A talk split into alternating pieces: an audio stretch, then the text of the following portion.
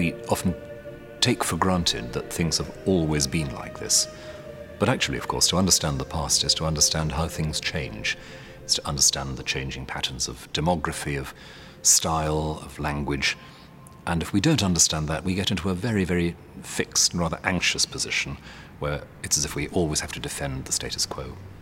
It's very important for churches to be aware of their past, and I think uh, the identity that churches have is absolutely crucially locked into where they've come from. Um, certainly, in my experience as a parish priest, as a vicar of two parishes in London, um, it was once I discovered where the church had come from in its past that I began to make sense of some of its present.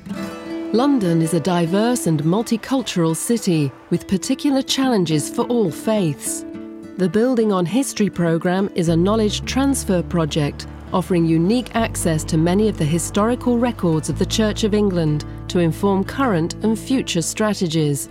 With funding from the Arts and Humanities Research Council, the project involves four partners the Open University, King's College London, the Diocese of London, and Lambeth Palace Library.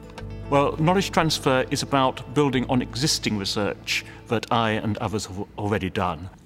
It's about making the uh, archives here at Lambeth Palace Library accessible in new ways to people outside the academic community in a way that can really make a cultural or social difference to the wider community. Lambeth Palace Library is the main record office and, and history centre really for the Church of England. It holds records of the Church of England and its history going back before the Reformation even.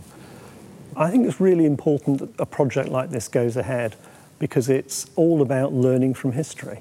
Uh, and we've already had one session where we've invited people from a range of different faiths, many of whom went away saying, We'd never thought of using our history like that. We thought of it as something perhaps dry and dusty and telling an interesting story of the past, but perhaps not that relevant to today. And I think what's really interesting about this project, it's taking history and it's putting it very firmly here and now today and saying this is relevant for what we do today. The project concentrates on research carried out on 19th century church history. Well, we're particularly interested in the 19th century because of the parallels with uh, migration to London and indeed within London. Uh, this was a period when uh, numerous people were moving to the capital, to the big city. Uh, we can see the same nowadays, uh, people coming, uh, in this case, from abroad in the early 21st century uh, but still many similarities of a rapidly changing and very mobile population. We came up with a series of themes, uh, particularly thinking about secularization, what is uh, happening to church attendance, uh, why and how certain churches uh, in the 19th century and indeed nowadays can buck the trend, which is generally downwards, but by no means universally so. A lot of people have, I think, a very simple story about the secularization of Britain. Once upon a time, the churches were full, and now they're empty. Well, actually, if you look back to the 19th century, churches weren't that full. Sometimes too many churches were built for the communities that were around in a very, very optimistic spirit. Bishop Charles Blomfield built hundreds of churches across the capital during his time as Bishop of London in the first half of the 19th century but it was his successor, Bishop Tait, who took on the challenge of how to fill those churches and who reached out to the whole community. Here we have just two of the diaries of uh, Bishop Tait. In uh, the year 1857, he decided to take his mission to the streets. And the diary records that he went out extempore preaching. Uh, he preached to the, the gypsies in their encampment at Shepherd's Bush.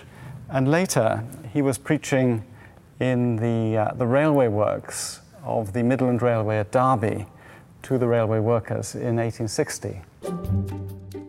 In the absence of a welfare state, the church took on the role of carer and educator, reaching out to the poorest communities in London. On the right here, we have St Bartholomew's Bethnal Green. As you can see, a whole sheet of activities that are going on in the parish from day schools, tobacco sociables for the men, little girls' sewing classes, boys' carving classes employs some otherwise idle hands. So he's clearly picked on particular social groups or little groups that are hard to get at, and he's come up with things to try and engage them and involve them.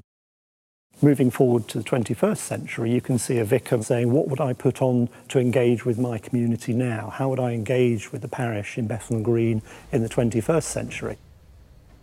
The church is very much involved in today, working with those perhaps in poverty, in debt, and alongside that would be projects such as parent and toddler groups and uh, working with young people, children, um, summer clubs, those sorts of projects. The role of the church as educator became more formalised in the 19th century. People sometimes forget that the, the, whole ideal of universal education was something the church contributed to British society if the church hadn't been there, and indeed the nonconformist bodies as well, providing basic primary education for everybody. It wouldn't have happened. Now, we've moved on. The state has take, properly taken responsibility for that, but very often still in partnership with the Church of England and with other Christian communities. Increasingly, of course, with non Christian communities too. In uh, East Finchley, the church was built in 1846. In 1847, they opened a school. And then uh, in 1855, there's a fascinating pamphlet uh, reporting on the first eight years of the school and uh, claiming that it has made a very dramatic difference to the social and moral character of the area. The Building on History project aims to disseminate its findings across the Church of England and to a wider public. One of the main outcomes that I'm hoping to see from this is some sort of a toolkit um, so that a, uh, an individual parish can pick it up and see how it can explore its history and what it can not only do with the findings, but how it can make those findings relevant for its mission action plan.